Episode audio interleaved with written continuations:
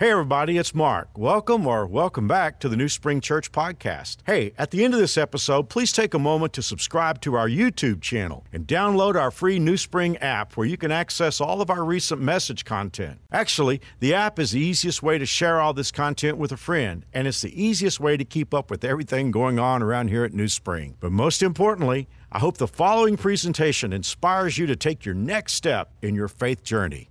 Enjoy. Well, we can't wait. September the 23rd is our concert in the park at Andover Central Park.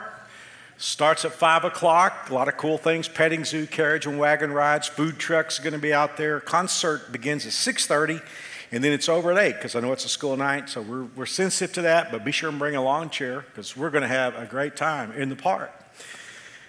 I've taken more grief for this jersey.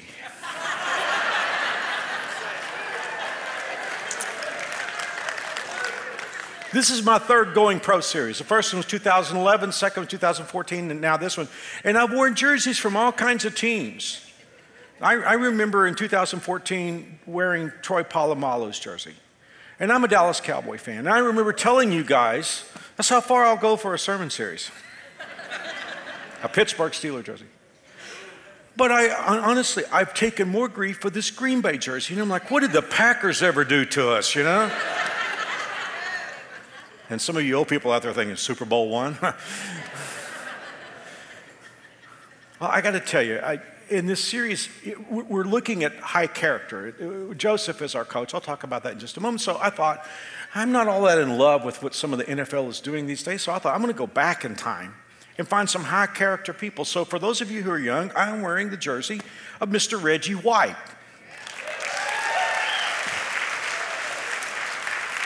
The minister of defense. Reggie, Reggie's greatest defensive end I ever saw. And when he retired, he had more sacks than anybody else. His record's been broken. I think Bruce Smith broke it. But, but the main reason why Reggie was a, a preacher of the Word of God. And I've heard him preach many times, and, and, just a great guy, and stood up for right and truth. And, and it cost him, and they tried to get him to apologize, but Reggie wouldn't back down. And we need more of that today. So, uh,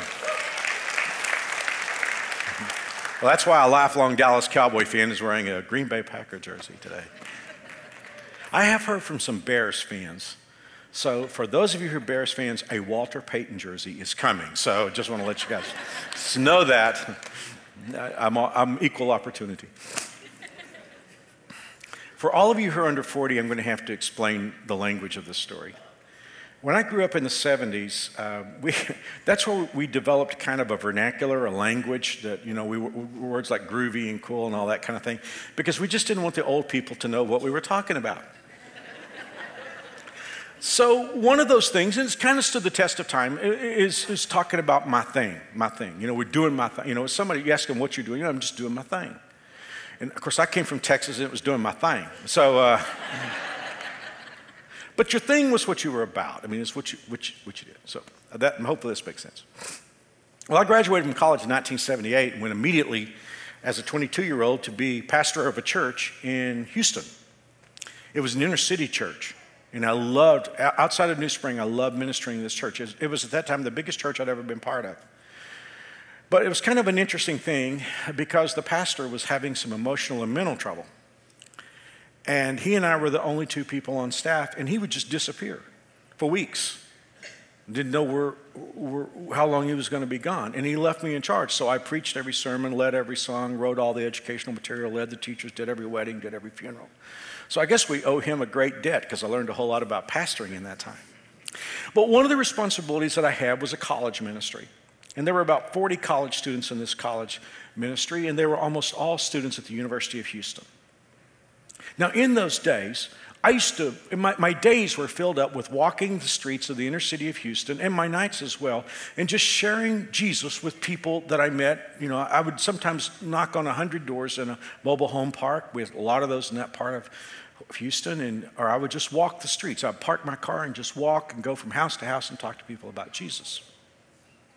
And a lot of great things happened. I remember in those days, uh, the members of the church would tell me uh, I started to say they would call me pastor, but it was Texas, so they called me Brother Hoover. They would say to me, please don't go by yourself at night because it's very dangerous. But I did. And there were so many stories. Actually, I was never afraid of people, I was afraid of dogs. I got bitten more than once. But I would walk the streets of Houston and I would meet people and I would share the gospel and I watched God do extraordinary things. I watched drug dealers accept Christ. I remember one time I knocked on the door of a house and this pasty faced young man walked out with needle marks all up and down his arm.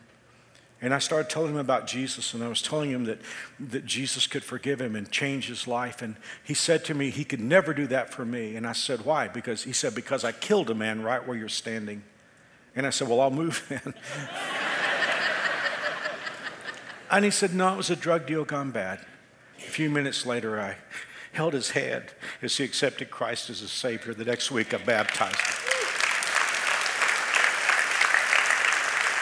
So when I ministered to this college ministry, I would tell them some of the stories that God had done that week. And it was so amazing that I was leading this ministry because I'm 22 and those guys are not much younger than me, if, if, if younger. But I remember spring break, 1979. Four of the guys in my college ministry approached me at the end of a Sunday service and they said, Pastor or Brother Hoover, we've been talking about this and here's what we've decided. We've drawn straws and we, each one of us are going to go with you one day. That's pretty cool when you think about college students on their spring break drawing straws to see who can go with their pastor to talk to people. So I did, and one of the cool things, this is just, just FYI, all four of those guys at the end of that week determined they were leaving the University of Houston going into ministry, and they all transferred to ministry colleges and did go into ministry. But it was the last day that week that I was going out, and a young man named David was with me. And you have to understand when you talk to hundreds of people about Christ, you start with getting to know them, and hopefully you can get into a discussion about the gospel. So I hate to admit this, but I had kind of a template because, you know, I had to think about, okay, going from house to house to house, there had to be sort of a template or a model for the conversation. And oftentimes I would open up with introducing myself and introducing the person that was with me, and I would try to say something nice. I'd try to find something positive to pick out about their house and have a little small talk there for a few moments. And then I had to like put in the clutch and shift gears and go into a very serious conversation. But I always wanted to know the name so that I could call them by their first name. So I would say the same thing every time. You know, I'd be small talk. By the way, what's your name? Well, you know, the most important thing in the world is to know for sure when you die you're going to heaven. So I've, I'd said this hundreds of times. That, by the way, what's your name? You know, the most important things. By the way, what's your name? The most important thing. By the way, what's your name? The most important thing. Well, about three o'clock that afternoon, I was so tired, I got tangled up in my words. And I said to this kid, this kid came outside. He was looked kind of like a surfer dude, no shirt, no shoes, just jeans, and you know, just you can sort of tell he's the kind of guy that likes to spend his weekend surfing in Houston. I got tangled up instead of saying, by the way, what's your name? You know, the most important thing. I said, by the way, what's your thing?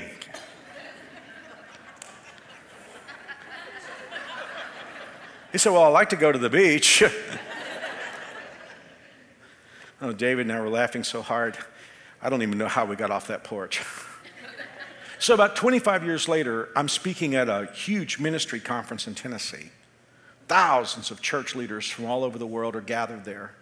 And I just finished speaking, and the session ended, and so all these thousands of people are going out into the lobby and rushing, and all of a sudden I hear this loud voice call out, Hey, Mark Hoover, what's your thing?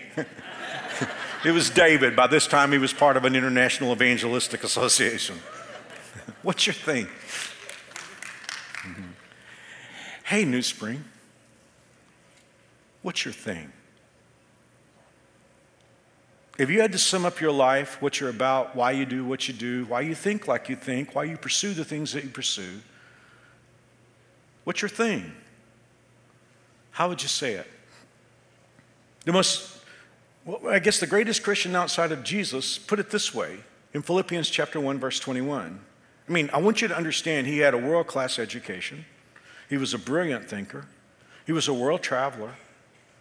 But this brilliant, great Christian summed up his life in this statement For to me to live is Christ. Let's, let's look at that one more time. For to me to live is Christ. Whether we verbalize it or not, every single one of us in this building and all of you watching online or on television, we're making that same kind of statement. For to me to live is blank. What goes in that blank? I mean, we all know people that if they were to be honest, it would be for to me to live is money. For to me to live is a recognition of my peers for, in America. For to me to live is entertainment.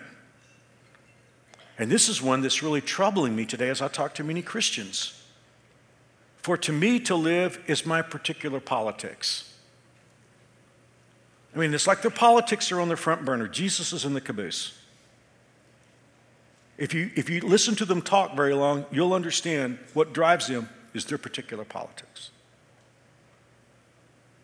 For to me to live, I, I, used to counsel back in the day, and I remember that there were those who would say, For to me to live is sex. I mean, the thing about it is, all of us are putting something in that blank, and you don't need to tell me I wouldn't know what to do with it anyway, but you do need to determine whatever it is that's in your blank. For to me to live, living is blank.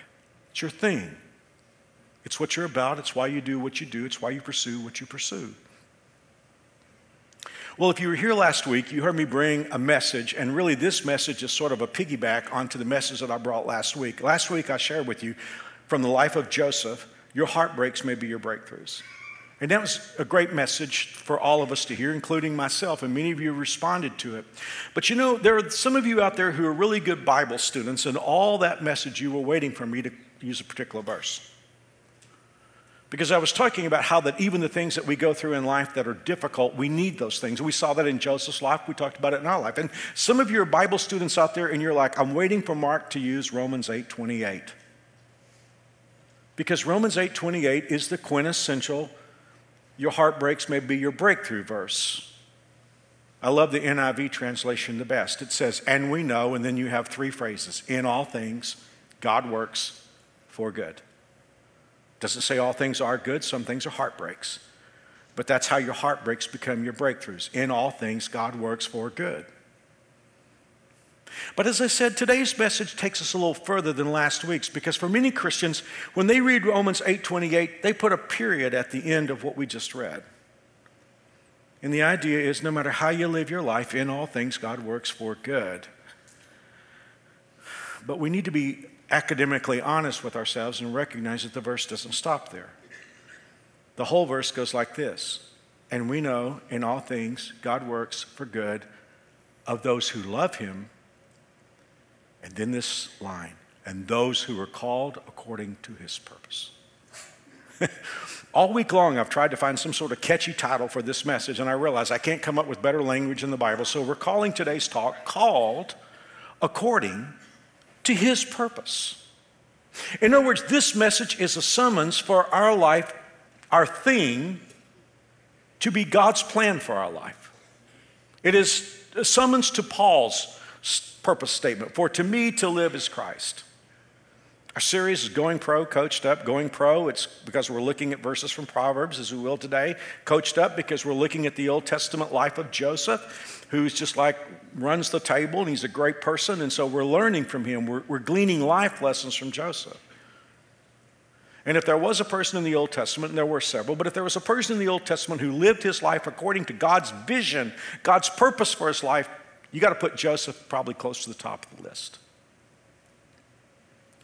In order to understand him, and I've challenged you to read the chapters about Joseph, they're Genesis 37 through 50. That's 13 chapters because 38 is not about Joseph. But just read his story, and the thing that you're going to discover is that Joseph lives his life according to God's purpose, and it all goes back to a decision that he made when he was a kid. Hey, at New Spring, all you have to do is walk around this campus and you know that kids ministry is job one because we believe kids make great we, we believe kids make very important decisions and we don't just mail in kids ministry at new spring church because of that. And joseph joseph made a huge decision when he was a kid and it comes down to this purpose thing. See god gave him dreams and he understood that those dreams were vision for his life let me read a little bit to you. This is at the beginning of his story, Genesis 37. Joseph had a dream. When he told it to his brothers, they hated him. He said, We were binding sheaves of grain when suddenly my sheaf arose, and your sheaves gathered around mine and bowed down to it. And his brothers said to him, Do you intend to reign over us? Will you actually rule us? And they hated him all the more because of his dreams. Now, there are theologians who say that Joseph should not have told his brothers his dreams. And they might be right, I don't know. I mean, if he'd been a little older, a little more mature, if he'd understood how the world works a little better, he might not have told him his dreams. But there are two things that should be noticed by us. First of all, he didn't give himself those dreams. And secondly, they came true. God gave him those dreams. Now, one of the privileges that I have is not only talking to Christian leaders, I also have privilege from time to time talking to leaders in the corporate world. And so I'm going to get into a, an, an, area for just a few moments where I talk to leaders. I know many of you are very successful leaders. We have a lot of leaders at New Spring, and life has just summoned you to manage or lead.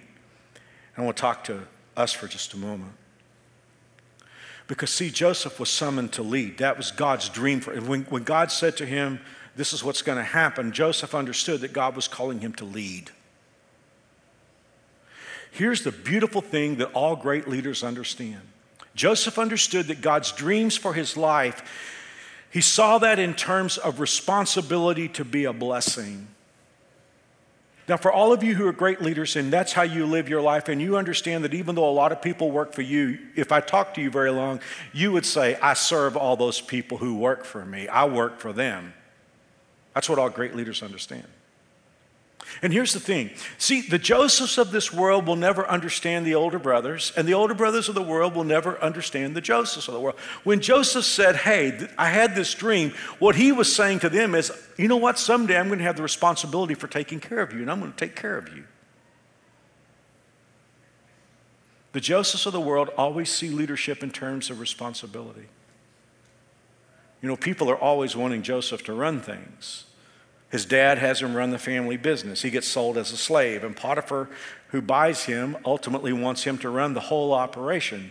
He goes to jail on a trumped up sexual assault charge, and he's wearing an orange jumpsuit, but then the warden of the jail wants him to run the jail, and he comes out of jail, and the, the, the white, the, uh, the most powerful man in the world wants him to run the world. So people are always wanting Joseph to run things, but he never hears that in terms of, yippee, I'm in charge. He hears it in terms of, okay, now I have the responsibility. See, all of you great leaders know that.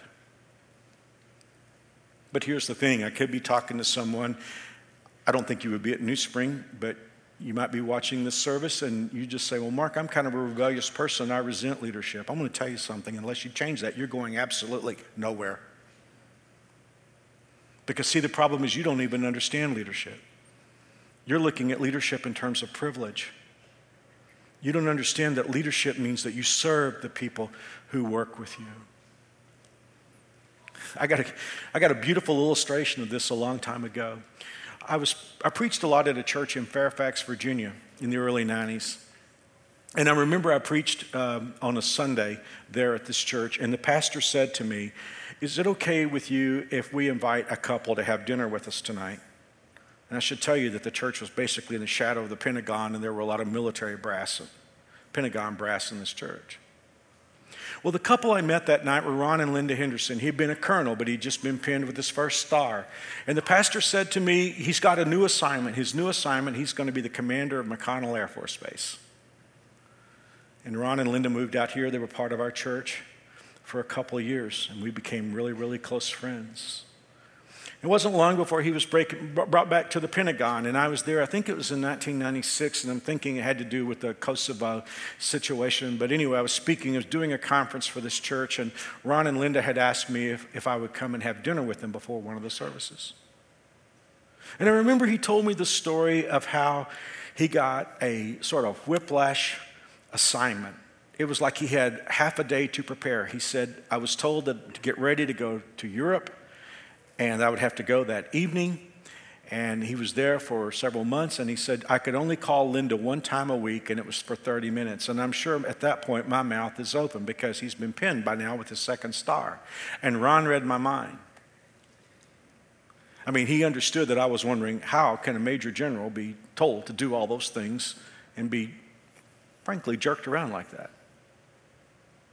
And Ron, as I said, he preempted me because he said, You know, he said, I have more control over my career when I was a second lieutenant than I do now as a major general.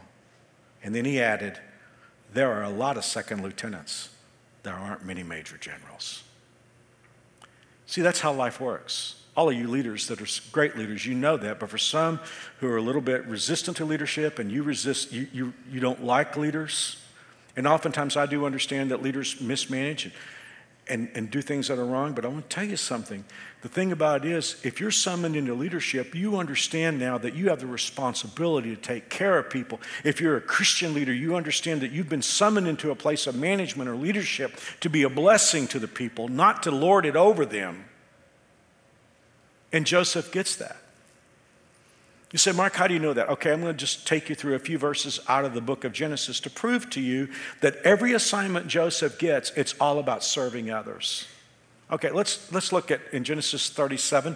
At this point, he's still working for his dad. This is before his brothers sell him. Jacob said to Joseph, Your brothers are pasturing the sheep at Shechem. Get ready, and I will send you to them. Look at Joseph's response I'm ready to go. I was reading what a Hebrew scholar said. He said literally what that means, Sir, I am at your service. Well, he's sold as a slave. He winds up in Potiphar's house. He winds up managing all of Potiphar's estate. I talked about this last week. Potiphar's wife tries to seduce him. Look at this. He wouldn't do it. He said to his master's wife, Look, with me here, my master doesn't give a second thought to anything that goes on here. He's put me in charge of everything he owns. He treats me as an equal. The only thing he hasn't turned over to me is you. You're his wife. Now look at this. How could I violate his trust? Joseph's like, I'm here to take care of Potiphar. And I can't, I can't do this awful thing. Well, now Joseph is arrested on this trumped up sexual assault case.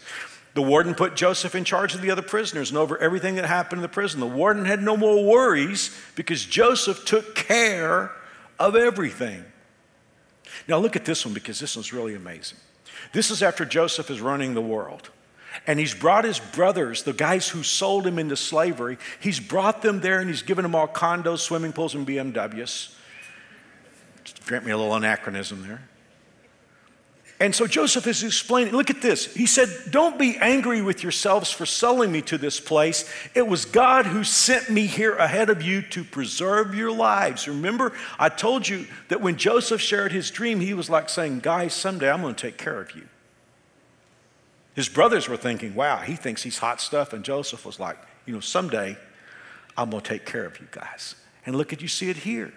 He said, This famine is going to last for five more years. There'll be neither planting or harvesting. God has sent me ahead of you to keep you and your families alive and to preserve many survivors.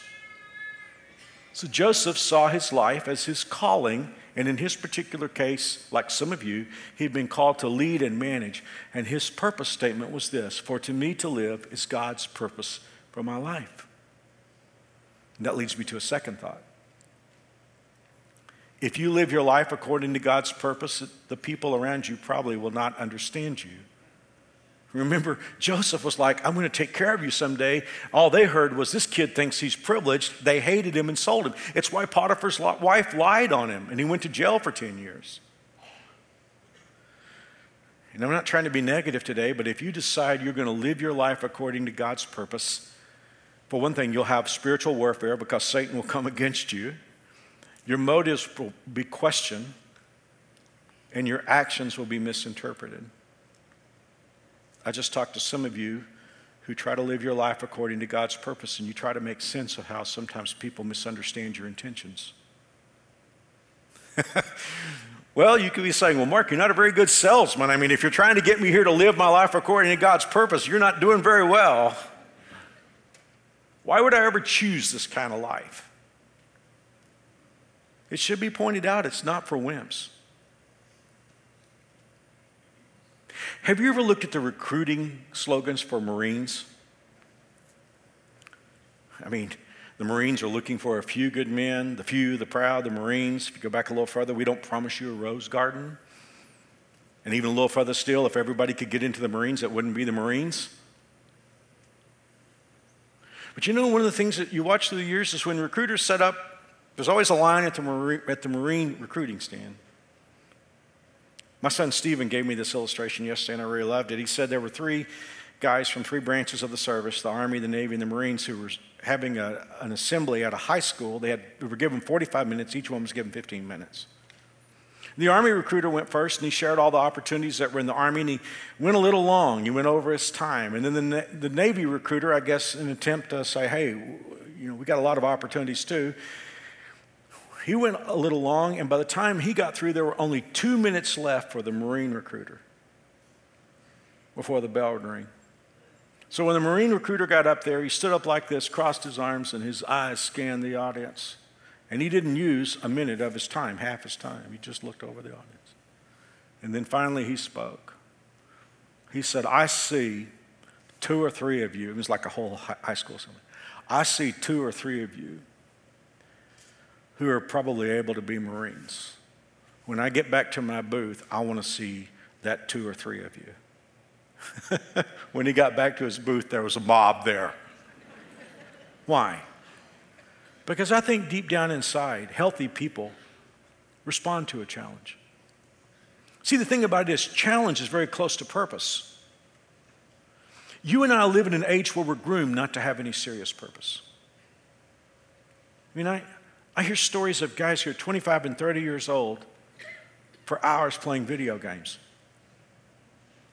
You know, you realize, guys, if you're doing that, that's the same thing that a pacifier is to a baby. See, a pacifier, the, the baby,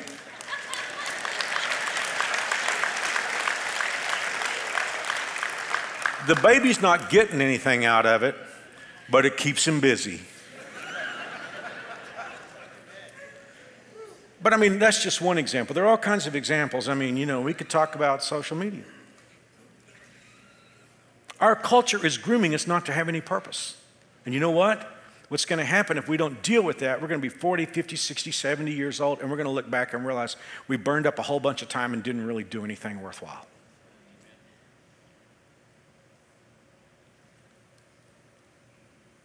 So today, I, I, would just say, yeah, it is a challenge to have Christ as your purpose, and it's uphill, but it, there's, a, there's a second reason why I would encourage you to say, for to me to live is God's will for my life. And that is because there is an enormous promise attached to it. We saw it a few minutes ago, and we know in all things, God works for good to those who love him, who have been the called according to his purpose. If you show up at the recruiting booth and Jesus is there at the booth and you're determining, you're saying, Jesus, whatever I do in my life, I'm going to exist for your purpose, well, then all of a sudden you got a guarantee that whatever happens in your life, God is going to work. And He is working in all the events. Even if the events are not good, He's going to work it for good.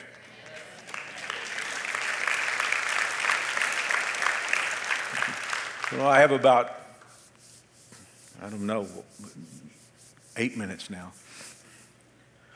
So, for the new, next part of this message, here's what I want to do. I want to talk to you if you've decided that you're going to stand in that recruiting line. And I'm going to, I'm going to live my life for God's purpose. What, what do we need to know? Well, number one, it simplifies things. Am I talking to anybody else here who's tired of the complexity of trying to navigate life in the 21st century? Well, you know, if you, if you, here's the thing if you look at where life takes Joseph, it's complex. But although the situations around him are complicated, Joseph's decisions don't seem to be complicated. I mean, it's, well, it's like a guy who's one of my favorite preachers. Mary Alice and I got cable and Jonathan on the same week in 1981. cable television came to Fort Worth. And we didn't have that many channels back in the day. I think there were only like 12 channels, you know, but uh, there were two super stations, WGN in Chicago, WTBS in, in, Atlanta. And Jonathan, when he was born, was very colicky, and Mary Alice would get tired. And, and the only thing that would keep him from crying was if you just kind of walked with him and kind of, kind of like gently bounced him. So oftentimes I'd be up at 1, 2, 3 o'clock in the morning just walking with Jonathan. So turn on cable television I had on WTBS, and I had a real bias against television preachers back in those days. I thought most of them were after money, and a lot of them were just kind of like showboating and stuff. But all of a sudden, I watched this preacher, this tall, skinny preacher, and I mean, he preached a fantastic message. And I remember the next morning, I told Mary Alice, You will not believe this television preacher I saw in the middle of the night on WTBS. And I have watched him for the last 40 years. And although he's elderly now, he's always been a blessing to my life. His name is Charles Stanley. Charles's, Charles's motto for life is such a Joseph motto. I, I don't know how many times I've heard Charles say this obey God and leave the consequences to Him. That simplifies life. And you know what's beautiful about this is Joseph wound up exactly where his dreams told him he was going to go. Joseph knew his dreams were leadership and management, and he winds up exactly where his dreams told him he, he was going to go. In other words, what God promised him, God delivered on, but Joseph doesn't seem to be worried about making it happen. Joseph simplifies life. Whether he's running his dad's business, whether he's running Potiphar's business, whether he's in, in, in, jail as a prisoner running the prison, or if he's running the world, it's the same thing no matter what he does. He just stays aligned with God's will and he takes care of what's in front of him. He controls what he can control. And I'll talk about this maybe at a later message, but you know, I've talked to so many people who will say, well, right now I've got a D minus job but if I ever get an A job, I'm going to bring my A game. But I've got a D minus job, so I'm going to bring a D minus effort. That doesn't work in life. Joseph brought his A game. Didn't matter if he was in jail pushing a broom running the prison or if he's running the world, he always brings his A game. It's very simple. You just do God's will and you take care of what's in front of you. Here's the second thing that you need to know, and this is huge if, if you're doing the right thing, it simplifies life and you don't have to make sense of the individual pieces of your life. You know, I've talked to so many people through the years as a pastor, and they would tell me about events that happened in their life, and they'll say, Do you think God was saying this to me? You think God, this is the reason why this happened? And so many times I don't know the answer. Hey, guys, we're going to go pro for a few moments, so we're going to look at Proverbs. I want, I want to show you this progression of verses. Proverbs 16 9. We can make our plans, but the Lord determines our steps. Okay, let's start there. Let's move up. Proverbs 19:21. You can make many plans, but the Lord's purpose will prevail. And now this one. Proverbs 20:24. the Lord directs our steps, so why try to understand everything along the way? I mean, here's the thing. If you're Joseph and you're trying to make sense of why you're in jail, you don't, you don't have any answer for that. But when he's running the world, he understands how it fits. And so many times, what we try to do, we try to understand the individual events in our lives, and we're like, I don't understand how anything, I don't know how a loving God can be part of this. I was working on the message, and I happened to be driving Mary Alice through Starbucks yesterday. and I love blueberry muffins. I didn't order one, I don't need them, but I thought about it. You know what the Bible is telling us here? You don't try to understand the individual ingredients when God is working on the recipe. Have you ever thought about a muffin? I mean, I love to sink my teeth into a moist blueberry muffin, but you know what? I don't think I would like to sink my teeth into the individual ingredients. I mean, you could taste flour and it's like, I don't think this is worth eating. Or you could taste baking soda or salt. Hey, but the muffin is good. I'm not trying to be corny or flip with you today. I'm just telling you, this is what the Word of God is telling us. Look, if you've determined that you live for God's purpose, you know what? You can make your plans, but God is He's, he's working in your life, He's directing your steps. His purpose is going to prevail. So don't try to understand everything along the way. Just keep focused on God. Here's the last thing it's a way of life, not a particular job you know, there's a myth in church, I don't think in New Spring, but especially in the traditional church, there's a myth in church that goes something like this. If you're called into ministry, it's because you're a preacher or a pastor or a missionary or, you know, youth, youth leader or something like that. I remember I was 16 years old when God called me to preach, and I heard people talk about me, and they would say, Mark has been called to preach. That's true. I would hear them say, when I was, I started pastoring at 20, they would say, Mark has been called to pastor. That's true. But I often heard people say thing, something about me that the way it was implied, it wasn't true. Mark has been called into ministry. I want to talk to every woman here who's God's daughter. You've been called into ministry.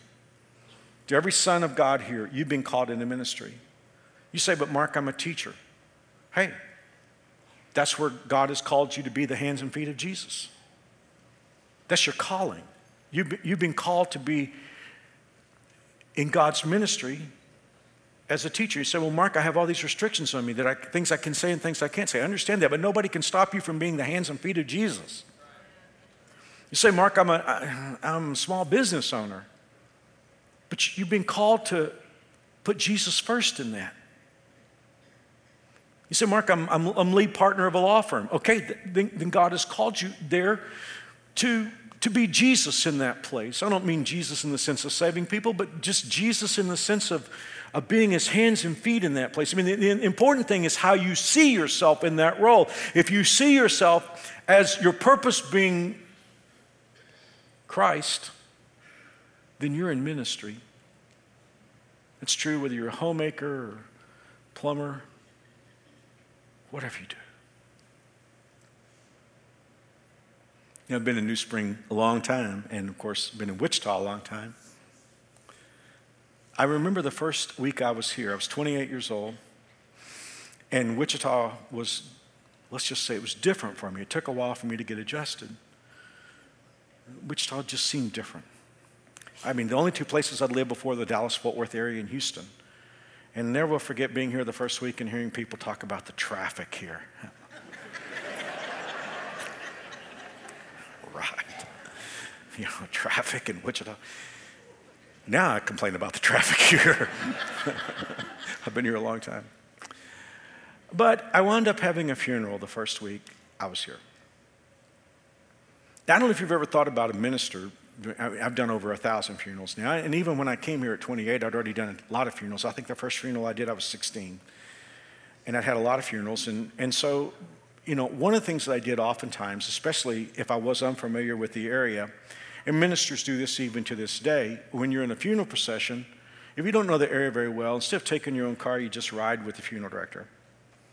So I'd be in the front seat of the hearse, riding out to the cemetery. I used to have a too cute saying I used to have back in those days about marriage, and I would say, It's for better or worse till you ride in the hearse.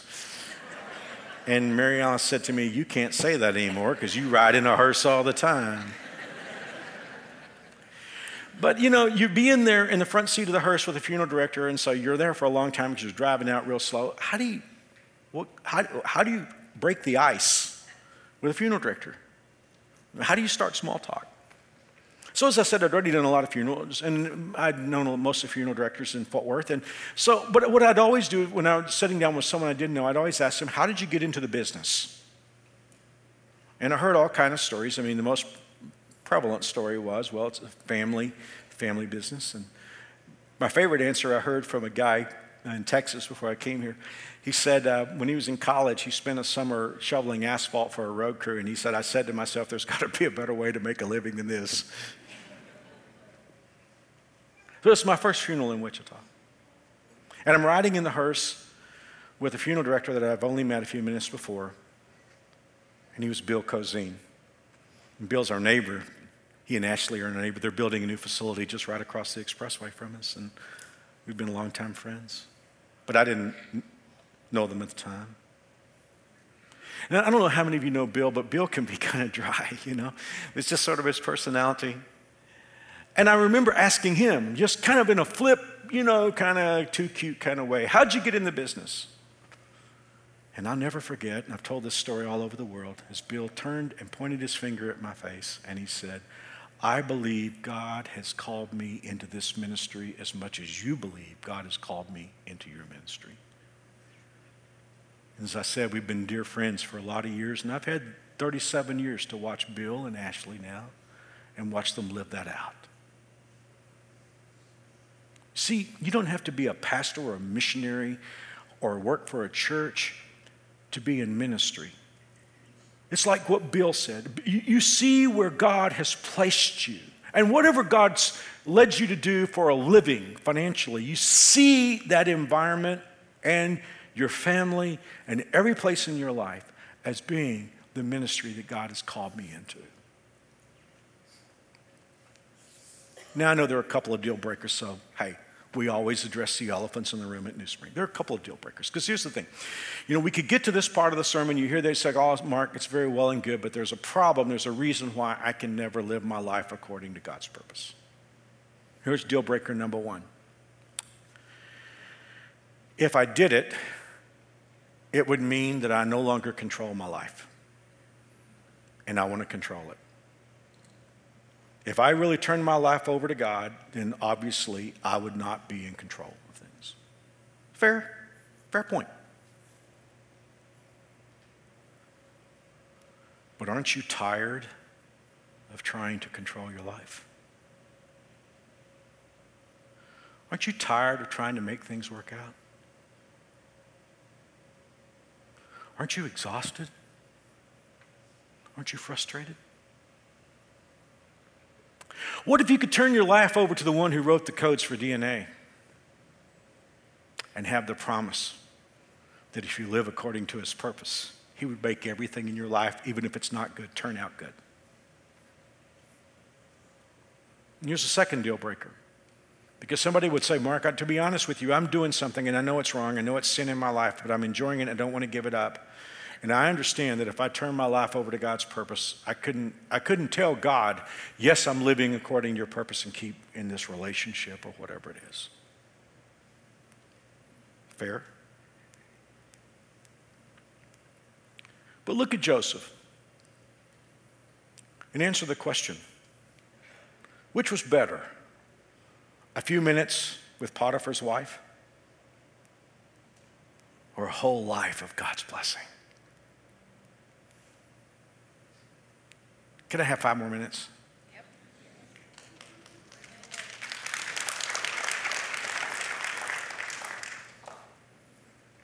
A few minutes ago, I referenced the point that you don't want to get to be 40, 50, 60 years old and not know why you lived. There's one more reason why it's really important to live according to God's purpose, and I'm going to tell you a story because I think it's more, more meaningful than just giving you the point. Name Borden ring a bell? Hey, if you use dairy products, probably does. Well, the Borden family's been around for a long time. William Borden was born in 1887. He was the heir to all the fortune. He was going to be a millionaire. There weren't many millionaires in the late 1800s, but the Borden family were. And everybody expected him to grow up a privileged kid and live a life of wealth but something happened when William was seven years old. His mother, as we say, his mother got saved, and I mean really saved. And they were in this high church kind of church, but she wasn't getting spiritually what she needed out of that. So they were in Chicago. His mother took the kids to Moody Church, which was in its time probably a whole lot like New Spring. And I mean, God really worked in the life of all our kids, but especially in William's life. When William was 16 years old, he graduated from high school and his family gave him a trip around the world. But instead of seeing the sights that most people see, what William saw was people groups that didn't know Jesus. And he came home from that trip around the world, and William said, God has called me to be a missionary. Oh man, you're the scion, you're the, you're the heir of millions of dollars, and you're going to go, in his case, he wanted to go to China and be a missionary? I mean, a friend of his said, You know what? You do that, you'll waste your life. So William Borden took his Bible and opened up the back cover, and on the page there, he wrote two words no reserve. We don't use that very much anymore. It means to hold something back. About the only time we look at no reserve is at auction, like on eBay. If there's no reserves, it means, you know, it's not being held back. Whatever's bid's bid. And he wrote that in the back of his Bible, no reserve. He went on to Yale University and he was kind of expecting to see deep thinking people at Yale University, but when he got there, he found out that most of the kids that were there were shallow and the professors weren't much better and they didn't know anything about having purpose in life. So William Borden, as a freshman, said to his dorm mate, he said, You know what? We need to start a Bible study and prayer every morning and pray for the students at Yale. It wasn't long before 20 people were meeting with him and then 50. And by the time he was a senior, a thousand out of the 1,300 students at Yale University met together for Bible study and prayer that was started by William Borden. And in those early days, he realized there were a lot of kids there that were hard cases. And so he sat down with the few that were meeting for Bible study and prayer, and he said, Hey, let's just make a list, and each one of us, we're going to take that, we're going to take that person as a project. And when there would be a kid that was just considered to be too hard a case, William would say, Mark him down to me. I'll take, I'll take that. And as I said, William Borden. In fact, there's a book called Borden of Yale that's worth reading. By the time he got through, 1,000 of the 1,300 kids were meeting every morning for prayer and Bible study. When he graduated with honors from Yale University, he had so many offers because, after all, he had the Borden name. He was an extraordinary student, and there were all these offers pouring in for all kinds of money for him to take various jobs. But Borden said, Nope. When I was 16 years old, I told God that I would live according to his purpose, and I said I'd be a missionary. And one more time, he opened up his Bible, the back cover, and he wrote the words, No retreat.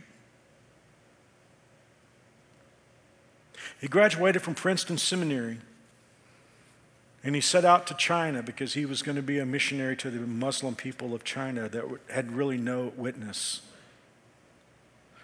But he had to stop in Egypt first because that's where he would learn the language. And so he went to language school in Cairo. And even then, he and the other students would walk the streets of Cairo and share Christ. But unfortunately, I guess the way the world looks at it, he contracted in Egypt viral meningitis, and he never made it to China. William Borden died in Egypt.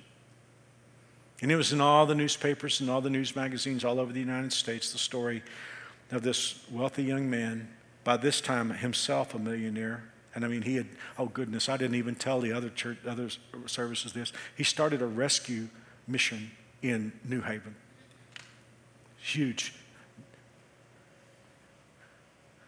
But of course, he died, and everybody said, What a shame. And the family sent staff to Egypt to collect his belongings. And whoever collected his belongings found his Bible. And they opened the back flyleaf. And they saw where, as a 16 year old high school student, he had written, No reserve. And they saw when he was given all those offers as the honor graduate from Yale where he had written no retreat. But he had added a third statement that was scrawled in handwriting that showed his weakness, and he'd written just a few days before his death no regret. Ah. For to me to live is Christ and to die is gain.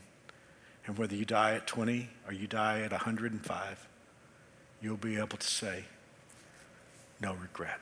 Thanks for being here. Once again, thanks for listening. If you live in Wichita, the surrounding area, we'd love for you to engage with us in one of our weekend services. For directions, service times, and information about our incredible kids and student environments, visit us at newspring.org. One more time, newspring.org.